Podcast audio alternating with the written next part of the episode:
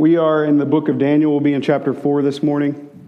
And we've been here uh, for an introduction week chapter 1, 2, 3, and chapter 4. We're taking it one at a time. Uh, and this week, we're not going to read um, straight through like we have been. I'm going to I'm going to kind of give some commentary throughout, uh, and we'll kind of see where it goes. Uh, I'm excited about this, and it's kind of a weird story to be excited about. But we've seen so much go on in this book so far, and it's, uh, it's a very adventurous book altogether. Um, it's packed full of highlights, though, because this is 70 years of Daniel's life, 70 years of exile, and these major things we're seeing happen. It wasn't like his every single day. So there's, there's decades in between these things. Uh, so it's important for us to remember that as we look here, because we're making all these comparisons and seeing our life, it doesn't look a lot like the book of Daniel. I mean, we may never see uh, someone in, in a fire but not being consumed. I would say it's likely no one's going to see that. And not just because it's a miracle of God that happened this one time in history, but because we, we are a part of a story. It's not like every human being, every Christian even, like every person's story is going to be filled with these miraculous things. But every single person in this story is a part of a much greater story the story of Christ. And so that's why every week we've, t- we've been intentional to see this is an Old Testament book about this man, Daniel, and his life. And, and last week he wasn't even in the story, so it's not even just about him. But everything about this book is a testament of Jesus. It's all about Jesus. And so, this story today, we're going to see pretty clearly it's not about any man, no matter how great the man is. It's about Jesus. And if we don't go into it thinking rightly, then we're going to easily try to make it about us. So, the temptation is strong. In fact, uh, the temptation for us to be prideful is so strong we don't even realize it's happening. We're filled with these insecurities that we're not good enough. And so we pile onto our lives all these different things to make ourselves more so that we'll be more appreciated or more valued by those in our lives. We're desperate to cling to people. We're desperate to be thought high of. We, we lie to ourselves and try to think higher of ourselves than we do ourselves. It's such a gripping thing. And so, my desire today as we walk through this text is that you'll see most clearly who our God is. Because who you are in Christ is what matters, not just who you are. It's not your story that matters. It's not my story that matters. It's the story of God. And there's so much freedom to be enjoyed there. Because a life of pride, no matter what, what it looks like on the outside, is a miserable life. Because it cripples us and it destroys us. And so we see a very vivid telling of that in Daniel chapter 4. Overall, though, the story is a good story. Overall, it's a testimony In fact, it's a testimony of one of the greatest kings that's ever lived. One of the greatest rulers ever to walk the face of the earth is Nebuchadnezzar II. We just know him as Nebuchadnezzar. And this is his personal testimony. So we're about to hear in the Word of God the testimony of a pagan king. It's pretty ridiculous. he's, he's issuing a decree to all the land. He wants everyone to know about what happened in his life. And so it's likely Daniel's the one writing this out for him, but it's most of it is in the first person. Most of it is Nebuchadnezzar telling his story. All right, so Daniel chapter 4. King Nebuchadnezzar to all people, nations, and languages that dwell in the earth, in all the earth, peace be multiplied to you. So this is our greeting to the world. And he can do that because he's the ruler of the known world. So it's like the president saying, I'm going to have a press conference. I want the entire world to see it. He has the authority to do that. So he's issuing this out to all people of every nation and every language who, who are under his rule so that everyone would know. And so you can imagine they could be thinking, just like this last chapter, here we go again, Nebuchadnezzar, egocentric, he wants us to worship him. But that's not at all what happens, verse 2. It has seemed good to me to show the signs and wonders that the Most High God has done for me. How great are his signs, how mighty his wonders. This is a song. He's busted into a song here. His kingdom is an everlasting kingdom, and his dominion endures from generation to generation. This is amazing. This, this is also a little bit weird. This is Nebuchadnezzar we're talking about. The same king who demanded people worship him is singing praises to a, a kingdom beyond his, a king beyond him. This guy has conquered the world, he rules it all. So early on, when he was first bringing in the, the Jews, he, he'd only had started this mission. But by this point in his life, everything is his. He's even taken down Egypt, one of the greatest kingdoms in the world. And so now all of it's his. And he's, he's saying to all of them, Praise the Most High. Because everything is his, and his kingdom lasts forever. This song of praise to a higher authority, a greater kingdom from a man who thought he was everything. This, is, this should be causing you to think, how in the world did this happen? And it's a good question to ask because that's what he goes on to tell you in verse 4. I, Nebuchadnezzar, was at ease in my house and prospering in my palace. So to be at ease, side note, I hope it's okay with you that I just keep interrupting myself as I'm reading. It's going to happen the entire time. So it's not okay. Let's just take a moment to let it be okay. All right. So he's at ease in his house. It doesn't mean he's just chillaxing, right? He's not just laid out on the, on the futon. I don't imagine he had a futon. He's a king. Anyway, he's not just relaxing. That's not what he means at ease. He means I have total peace. There's not an ounce of anxiety in my life. There's no fear of anything. Why? Because I'm the emperor of the world. Everything is mine. He's, and he's prospering. This Hebrew word means growing green. The New American Standard translated flourishing. It, everything's going his way. It's continuing to get better. All is well in the kingdom, and he has nothing to worry about. So he's at ease. Now, this is two or three decades after, after the fiery furnace incident. Uh, so, so Daniel has, has, is using this as like a major marker in his life. That's what each chapter is. So, this major event in the middle of their exile, sometime after halfway through their exile, the king has, has built this empire greater than anything in the world. So he's laying on a bed more luxurious than any bed in the world. He's got everything at his right hand, everything he could possibly want, every indulgence any man could ever want. This man has it. The world's greatest everything is at his disposal. The, the world's greatest army is there to protect it. Nothing comes against Babylon. This is the kind of ease he's feeling at ease in his own home. He has no anxiety about anything. He's, nothing can take his comfort, is what he's thinking. Yet he has a dream that scares him out of that comfort, and it shows him he's not really in control. So, verse 5 I saw a dream that made me afraid. As I lay in bed, the fancies and the visions of my head alarmed me.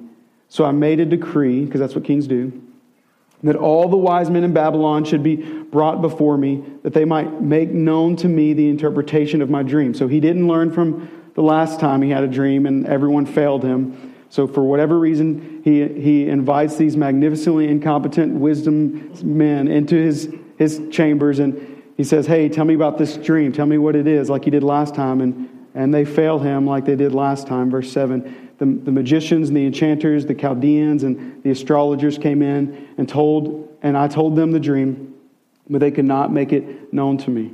Or it could even be that they didn't want to make known the interpretation. Like maybe they had some idea what it could possibly be, but they didn't want to make any guesses because this, this guy has a history of just putting people to death when they disappoint him. Verse 8 At last, Daniel came in before me. So it's apparent Daniel doesn't associate with the pagan magicians. He's not hanging out with the other, the other wise men of the kingdom. He's coming in separately. He, in fact, it's, he's probably sent of God at this time. I say probably. He's definitely sent of God at this time, at the right time, after everything has failed Nebuchadnezzar. Then in comes Daniel, Daniel to the rescue. And he who is called Belteshazzar, remember that's his Babylonian name, after the name of my God, and in whom is the spirit of the holy gods. Now, this is significant. This, this word gods is the Hebrew word Elohim. You've probably heard it. Elohim is the plural form of the word God, El. Elohim is also the name we call God, our God. Elohim is the name we find in Genesis. It's the first name God gives us to describe himself. In the beginning, Elohim created the heavens and the earth. So it's plural because God exists in Trinity, but it's also it's often put with these singular verbs and singular uh, sentence and put in a position in a sentence that makes it singular. So it's a plural word used as singular. And so we know it's talking about this one God. But since Nebuchadnezzar is telling this story, he says, Spirit, the, this definitive article, the Spirit of the holy God. So it's kind of confusing to him still, out working out his paganism. He has a plurality of gods. Uh, but then also, Nebuchadnezzar is recognizing something that no one has ever done in the history of pagan theology. No one has ever called any pagan god holy. So he's recognizing something here in Daniel. The spirit of a, a God unlike any other, Elohim, is in Daniel. So he, he says, then walks Daniel, who can, he can tell me what my dream means. And I know this because the spirit of the holy Elohim is in him. And people should be aware of the Spirit of God in the people of God. So this is, this is indicative of who we should be in the eyes of the world. They should know who the church is. And unfortunately, we're often known for things we don't want to be known for. And I told him the dream, saying, O Belteshazzar, chief of the magicians. Now, magicians isn't like David Blaine, it's, it's wisdom. So it's, ma- it's not magic, it's wisdom and knowledge. Men who could do something that others can't do. And sometimes they would conjure up different ways of interpreting dreams and things like that. So that's where this idea of magician has been used in our culture but he's the chief of the magicians because he's the best of those who can do what he does because he has a living God working with him. Um, because I know that the spirit of the holy gods is in you and that no mystery is too difficult for you, tell me the visions of my dream that I saw and their interpretation. Verse 10 The vision of my head as I lay in bed were these I saw and behold a tree in the midst of the earth and its height was great. The tree grew and became strong, and its top reached to the heaven. And it was visible to the end of the whole earth. Its leaves were beautiful, and its fruit abundant. And in it was food for all. The beasts of the field found their shade under it, the birds of the heavens lived in its branches, and all flesh was fed from it. So, so far, so good. This is a good dream. Everything's going the direction you would want it to go. Seems to be the world's happy. Everyone's taking shade under this incredible tree. This massive tree that reaches to heaven, reminds us of the, the Tower of Babel built in this same land. It reaches to heaven. And the shade of this tree takes care of all the creatures of the earth. And the branches are, are where the, the birds of the air will make their nests, and there's food for everyone to eat in abundance. So, this incredibly self centered king, no doubt, is thinking, I must be that tree. He has to be thinking it. Everything's about him, he's egocentric. So, that's why it's about to get scary for him, because in verse 13, I saw in the visions of my head as I lay in bed, and behold, a watcher, a holy one, came down from heaven, a messenger of heaven, an angel of the Lord. Verse 14, he proclaimed aloud and said thus, Chop down the tree and lop off its branches, strip off its leaves and scatter its fruit. Let the beasts flee from under it and the birds from its branches. So we're talking about a tree that has been the home and provision for the world being chopped down. I'd say there's a bit of a reason to be concerned here. And the Holy One continues But leave the stump of its roots in the earth bound it with a band of iron and bronze amid the tender grass of the field. So the roots are staying in the earth. There's, there's chance that life will return. Not only that, but there's a, there's a band of iron and bronze, like a fence of protection around this stump. And it's um, amid the tender grass of the field. So we should treat this, this stump tenderly. We should protect it, keep it from harm. Even though the tree's gone, even though the tree's chopped down, let's protect it. And then something interesting happens. Let him is the next two words. So, him, the messenger, makes it masculine. We're no longer talking about a tree. I don't know if anyone refers to trees as hymns. The tree over there is so beautiful. Look at him. No one does that. So, it's, there's a change here. We're no longer talking about what, we're talking about who. So, if Nebuchadnezzar wasn't thinking, this must be me, surely now he's thinking, this is a person. It's not a tree, it's a person This mighty tree is a, a person who will be reduced to a poor reflection of his former glory, a stump in a field. Let him be wet with the dew of heaven. Let his portion be with the beasts and the grass of the earth. Let his mind be changed from a man's, and let, his, and let a beast's mind be given to him. And let seven periods of time pass over him. The sentence is by the decree of the watchers, the decision by the word of the holy ones. This is judgment for a great man, represented by this tree. Though, though this tree was doing good, it housed the animals of the earth, it fed all the creatures of the earth, it would become like a, man, uh, like a beast. This man would become like a beast of the field. Though he housed all the animals, he would become like an animal.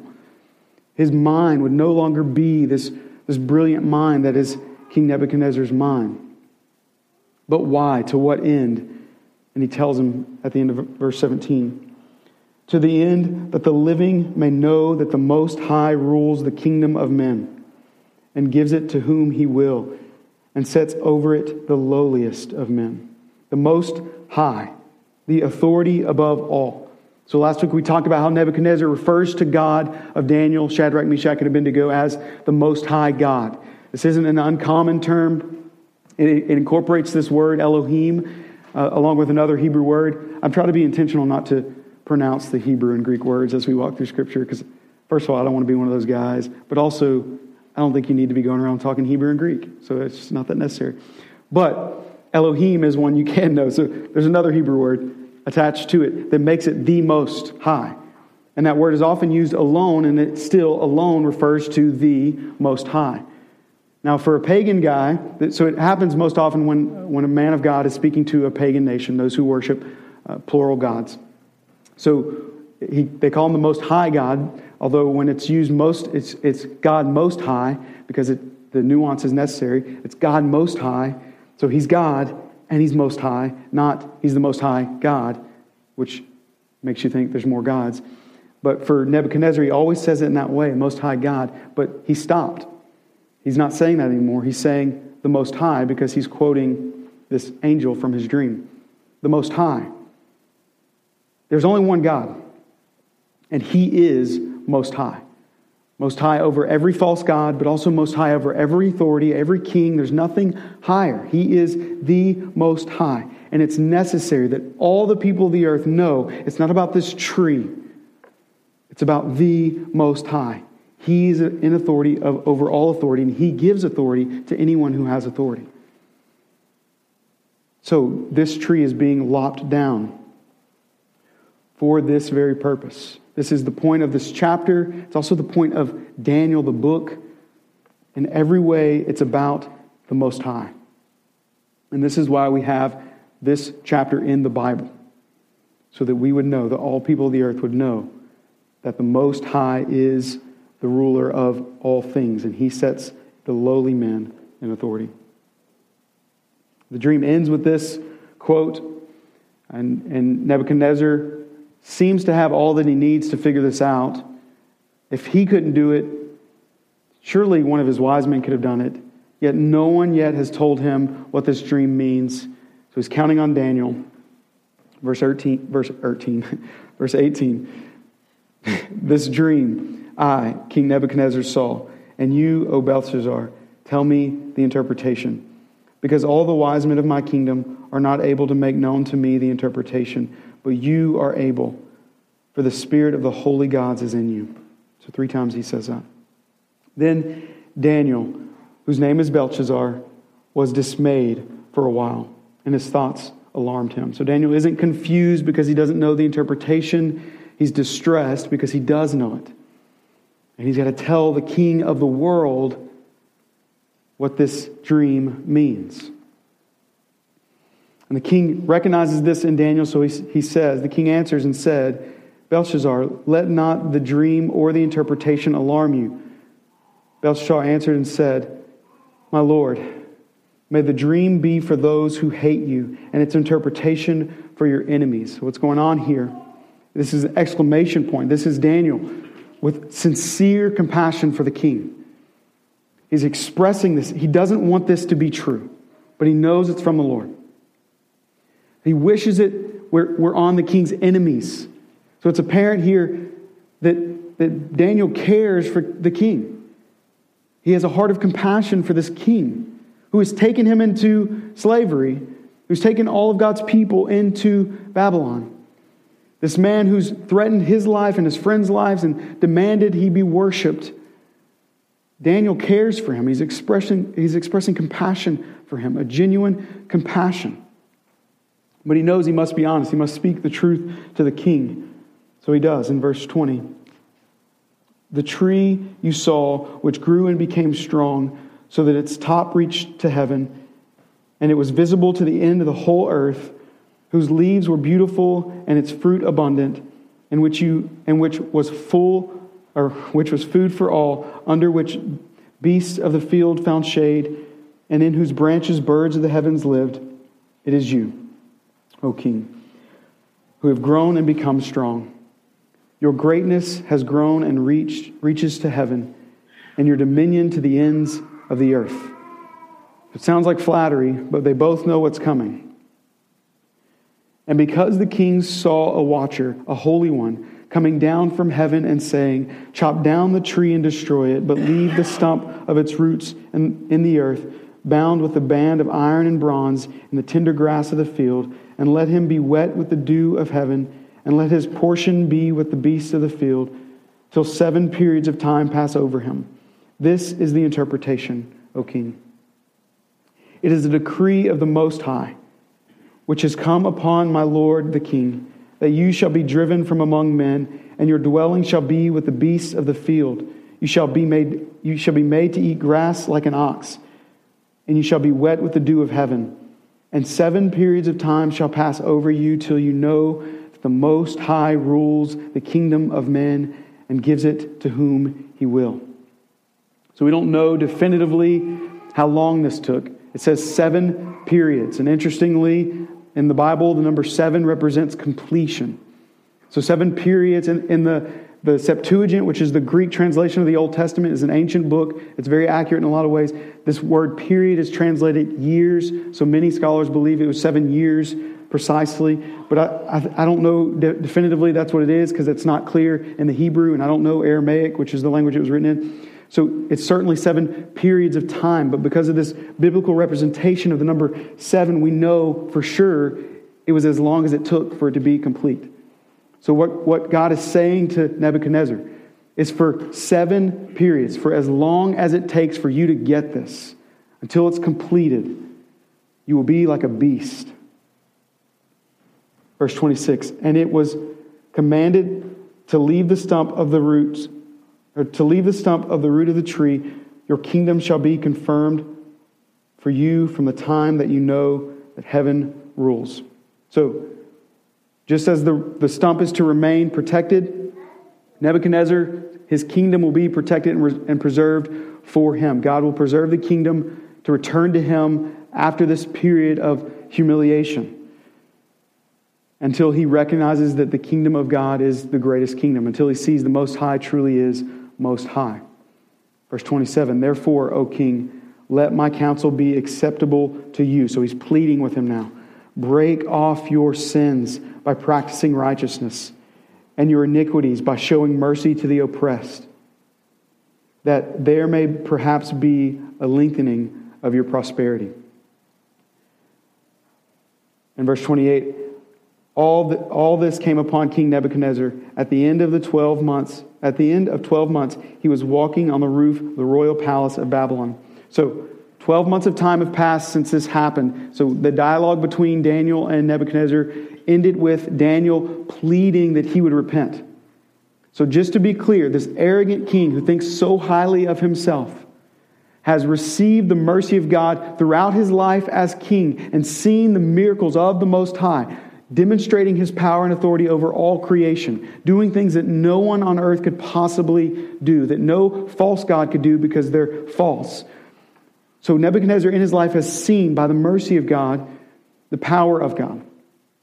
And given this dream here in chapter 4, he's given this dream by the mercy of God to say, here's what's going to happen. He told him, warning, you're going to see a downfall. There must be repentance. You must see I'm most high. You must stop boasting in yourself.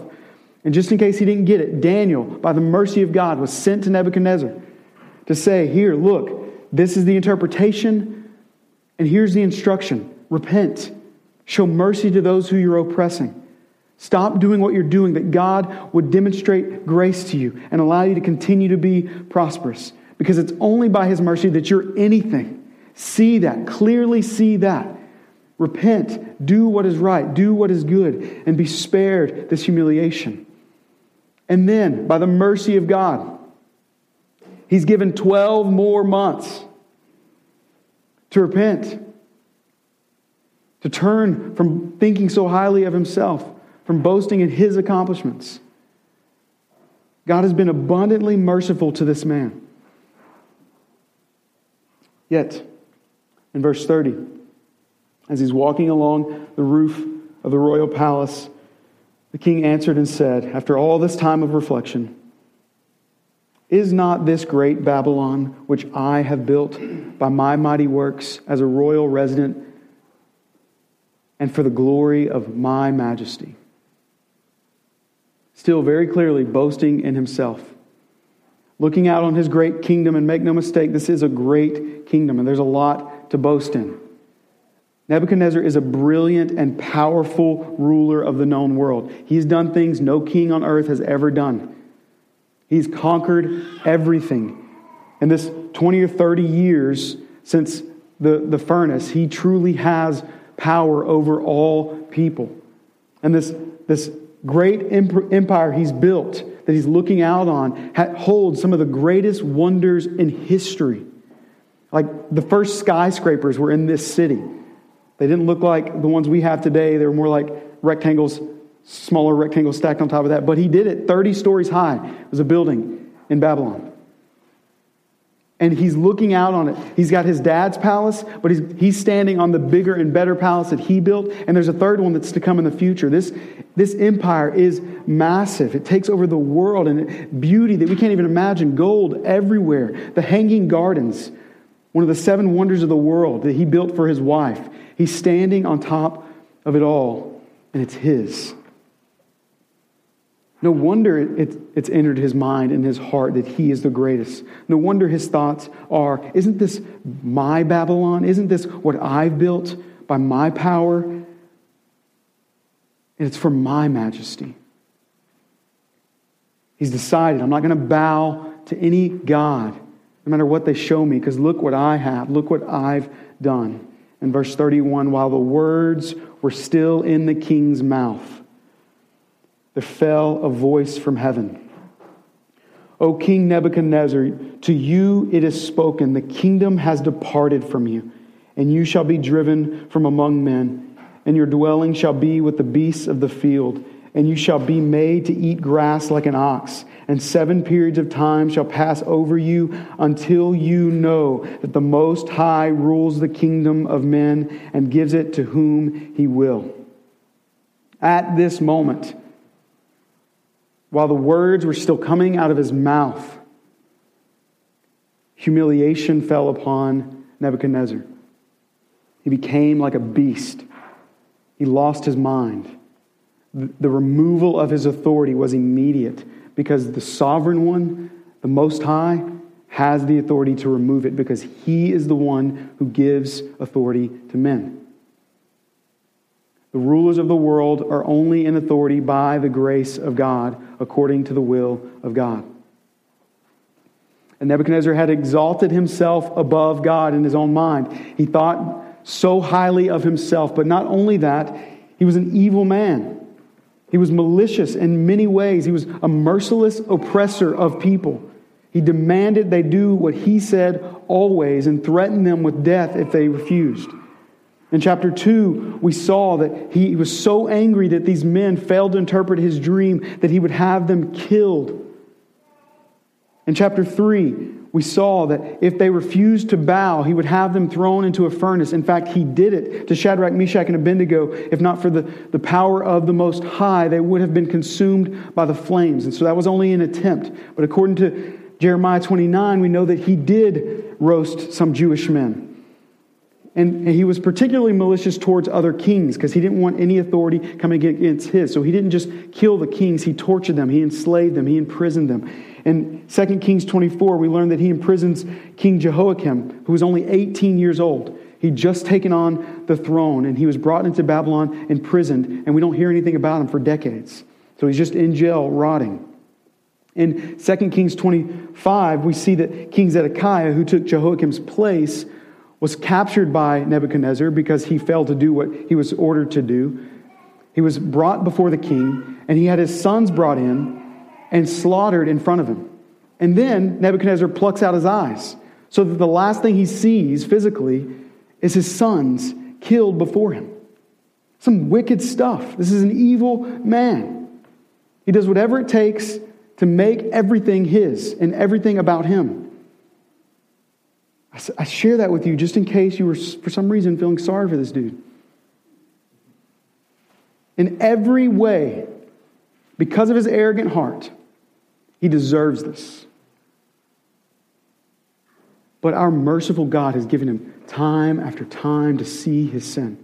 He's demonstrated for him. Like we, hear, we have people say, if God will just show me this sign, then I'll believe. It's evident in Scripture that's not the case. No one has seen signs greater than Nebuchadnezzar has. Yet he still refuses to see that the Most High is greater than he is. So he deserves this judgment. In verse 33, immediately the word was fulfilled against Nebuchadnezzar. He was driven from among men and ate grass like an ox, and his body was wet with the dew of heaven till his hair grew as long as eagle's feathers, and his nails were like birds' claws. Now, this seems a little bit crazy, I know, like a lot of things that happen in the Bible. But interestingly, the DSM, which is the diagnostic book for psychiatrists and psychologists, the DSM refers to this condition as clinical lycanthropy. It's a thing. Now, that's they've revised it and it's since been put as a subscript to uh, schizophrenia, but clinical lycanthropy is where we get this idea of werewolf. So a lycan is what a werewolf is called. Lycanthropy is anthropy, man, like lycan, werewolf or wolf, is a beast man, right? So it's a clinical condition that scientists have, have said this is an actual thing. So it's, it's primarily a psychiatric issue. The symptoms are psychiatric. The, he's losing his mind. He's thinking like a beast. He actually feels like he's an animal. So he begins to behave like an animal. And God has ordered that they would put a fence around him. They would protect him. They would keep him safe from the harm of other nations. They would keep this on the down low so that no one comes and tries to overtake Babylon. They preserve his throne so no one takes on the throne in this period of time that he's lost his mind. And lycanthropy also has some, some somatic uh, uh, manifestations. So this eagle, eagle's feather hair, like this growing out of hair. It's not just his hair grew long, but physically he begins to look like a beast. His claws are growing out. And there's even some cases where the teeth are sharpened, whether they do it themselves or just something happens where the mind controls the body in a way that they begin to behave and look like an animal. All right? This is it's a real thing. I know it's crazy. It's a real thing. And it, but all of that, we don't need the proof of science to say that this happened because the Bible says it happened. So, all of that aside, what we know is certain is that this incredible phenomenon happened. As this man was boasting in himself, God gave him the mind of a beast. This horrific experience was given to him by God. This suffering, this humiliation that all the people of his kingdom would know about was given to him by God. And then comes his beautiful restoration. We have this beautiful ending here, this testimony given by the king himself. So, returning to the first person in verse 34. At the end of the days, I, Nebuchadnezzar, lifted my eyes to heaven. What a wonderful phrase. So much more than just he looked up, like this beast in a field looks up. He lifted his eyes to heaven. He's, he's realizing something here. He's submitting to the authority of God. He's lifting his eyes to heaven. It's almost as if he knows the Psalm 121, the song of ascent. I lift my eyes to the hills. Where does my hope come from? My hope comes from the Lord, the maker of heaven and earth. This is Elohim. He's looking to the Creator, he's lifting his eyes to heaven.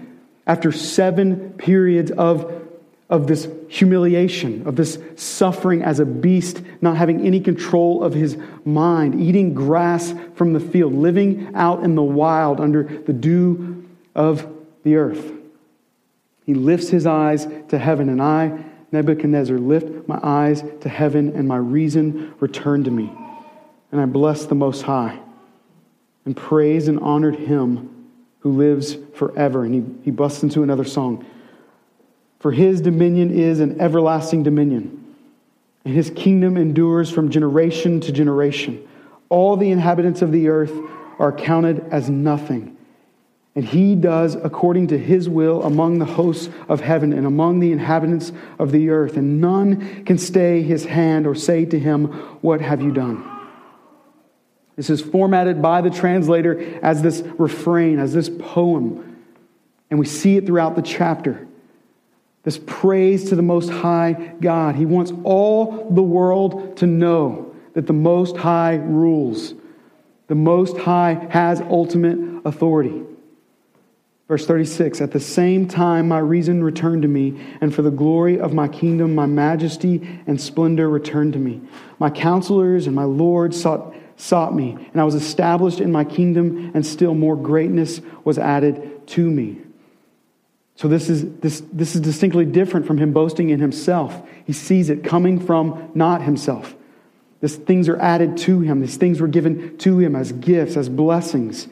Complete restoration, but also even more. He was a greater ruler. Greatness was added to him. All that he once had, he has again, but even more. And, and not just more, but in a different way. He's receiving it with humility as a blessing from the Lord.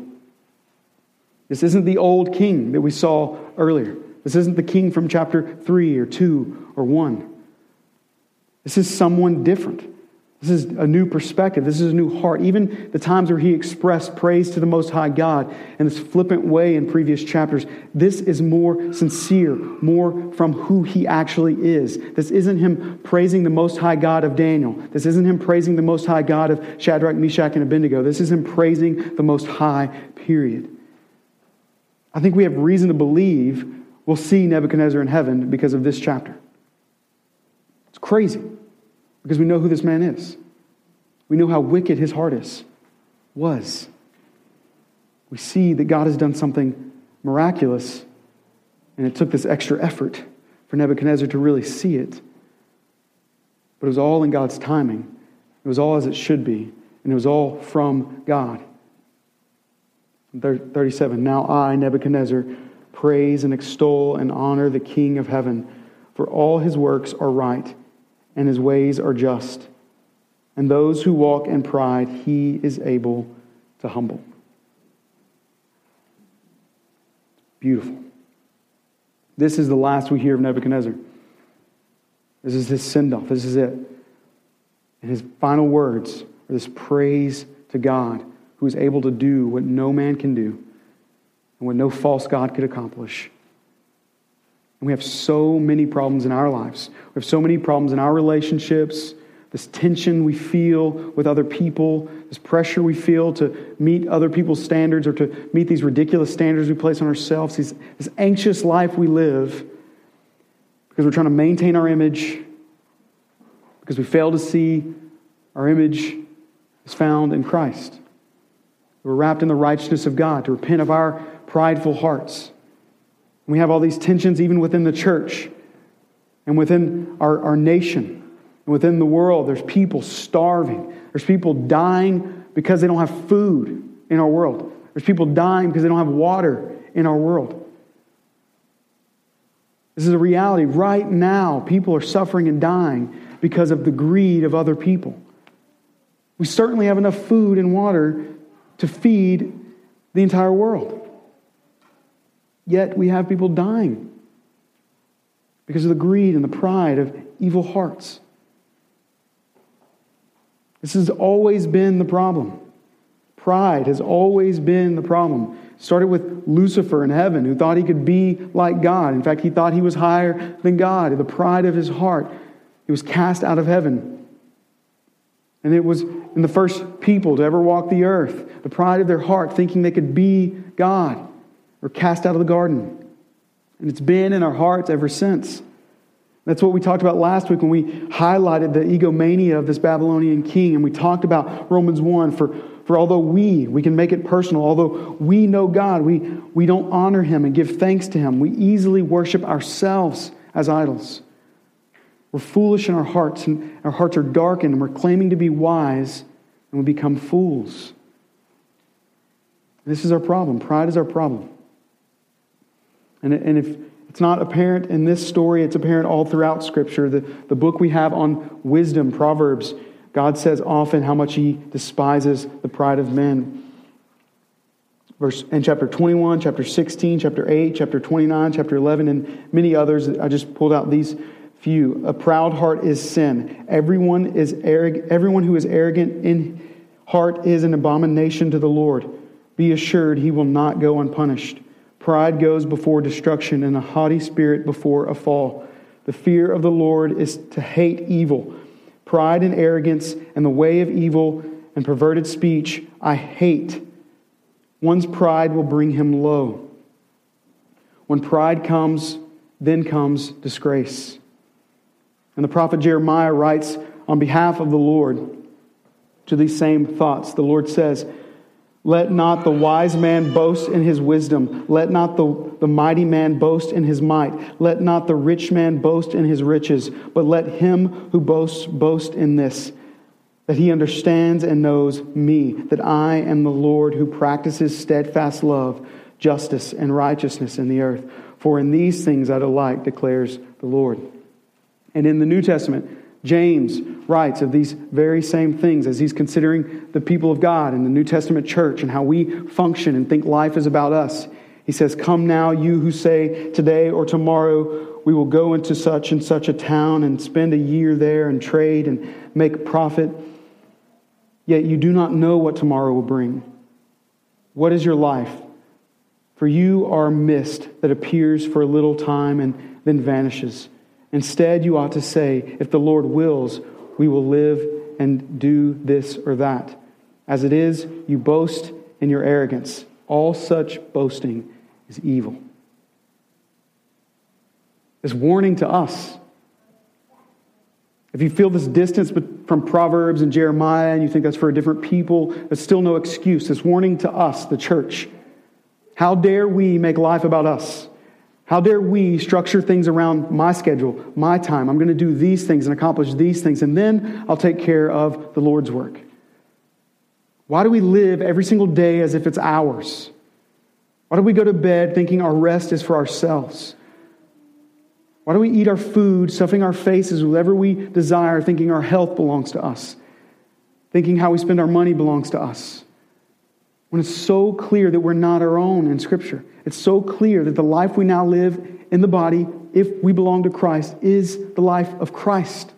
That the old us is dead. Our selfish desires are gone. We have new desires. We have a new heart. We have new leanings. God hates pride not because he hates that we get to have our own lives and enjoy our own things and do whatever we want. He hates pride because it destroys us. He hates pride because it, it forces us in these lives of this pressure to, to achieve, to make much of ourselves. No one in this room is going to be Nebuchadnezzar. No one's going to conquer the world. But we've just seen a demonstration that even if you do, it's not enough. Even if you have it all, it's never enough. Because what's required of us is full submission to the Most High God. Not because He's egocentric, but because He's for our good, and He's the best possible thing there is. So, if I were preaching this passage in James, or if I were preaching Jeremiah, if I were preaching these passages from Proverbs, I would use Daniel 4 as an illustration, because it's a wonderful illustration of those things. However, I'm preaching Daniel chapter 4. And though Nebuchadnezzar's uh, humiliation, him being humbled as this horrific experience, so clearly demonstrates that we should not be prideful, I don't think that is primarily the point of chapter 4. It's definitely a subpoint, it's definitely a subtheme, but I don't think that is primarily the point because if we follow the rules of interpretation, there, it's necessary that we consider what it means to these people at this time in exile. What would Daniel chapter 4 mean to a Jew? I think it's unlikely that Israel, suffering in exile, is in need of a lesson on humility when they're at their lowest of low. And I think it's even more unlikely that they would rightly be able to learn that lesson from the one who's oppressing them. So, yes, Nebuchadnezzar was humbled, but there's no aspiration in a Jew in exile to be like Nebuchadnezzar in any way. So, in order to fully apply to the people in that time and then bring the application to us, I think it's most clear that the theme of this chapter is the theme of Daniel. I think that we see this connectedness as we consider who is sovereign over all things. Now, obviously, there's this theme of pride, and it is certainly an application for us, an illustration for us. But the purpose of telling the story of humiliation and restoration of Nebuchadnezzar is given to us in this chapter several times, but namely in verse 17 that the living may know that the Most High rules the kingdom of men and gives it to whom he will, and sets over it the lowliest of men. Now, while our humility certainly factors into this, we, along with the people of God throughout history, can take solace, can have peace, can have great hope that the truth is the Lord has ultimate authority. So when we consider our place as exiles in this land, or even as citizens of this country, we have great hope not in the government, not in tax breaks that we get, not in how we're going to take care of the needy based on the government system but in a God who is sovereign over all of it and who has placed authority in their place. And so, what that means is, it's not, it, we need not think that our job is to rebel and be insubordinate and to boycott things in order to manipulate our leaders and doing what we think they should do. And rather, we can trust God as sovereign in putting them in the positions of authority to make decisions that would protect the people. Now, certainly because they're people, there's corruption. Certainly because they're people, they're going to go against the Bible in some aspects. And so, should we rebel ever? Yeah, we definitely should rebel sometimes. There's certainly times when we should stand against what the government requires or what the nation requires or what the world requires of us if it stands against what God requires first and foremost of us. Certainly, we should say certain things do not belong, and we will resist, as we saw in chapter 1. However, we should never be motivated by vengeance or a desire to manipulate those above us in authority to do what we think we should do to make them do what we think they should do. It's not our place. Vengeance belongs to the Lord. So we should submit to authority. That's what Daniel chapter 4 is calling us to do. Even though it doesn't explicitly say it, it says so clearly that no matter what, God is in control. No matter how corrupt the system gets, God is in control. So we should have hope and we should have peace and we should know that as long as they're asking us to do neutral things and good things, we should submit until they turn against who our God is. Now, moreover, trying to, to to see the, the sub theme of humility worked into this, we should consider the grand narrative of Scripture that God exalts the lowliest of men. And he is faithful, especially for his people, to put the lowliest of men in position. So if we ever, as the church, become puffed up and thinking we know better than everyone else, then that's becoming subjective and it's not dependent on the objective word of God. If we think my experience, my denomination, my way of doing things is the way to do things, we're going against what we're called to come to submission not just to the authorities of earth, but ultimately submission to the authority of God and the Word of God. We should come back often to the Word of God. These questions we have about why we do things should be asked often so we can come back to submitting ourselves to the authority of God.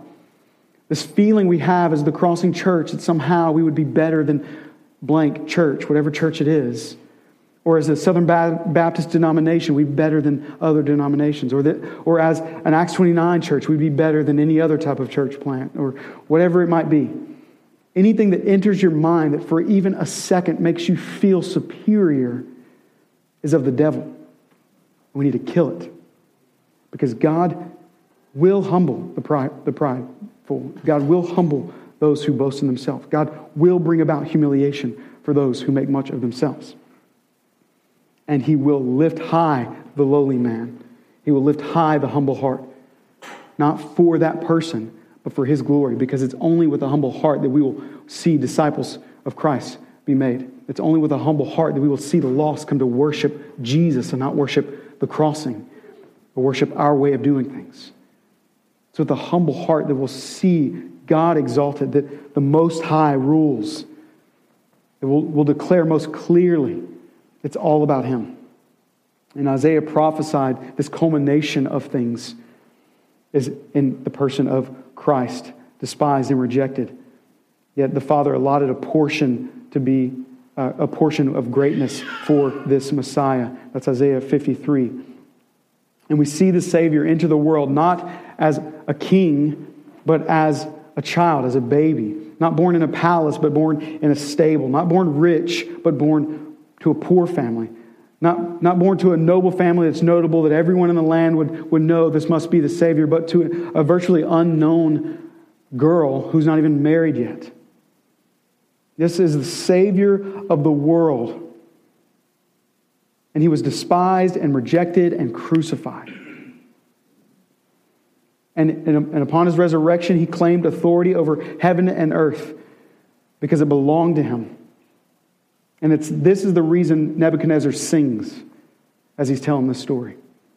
Because it's not just a story, he realizes something.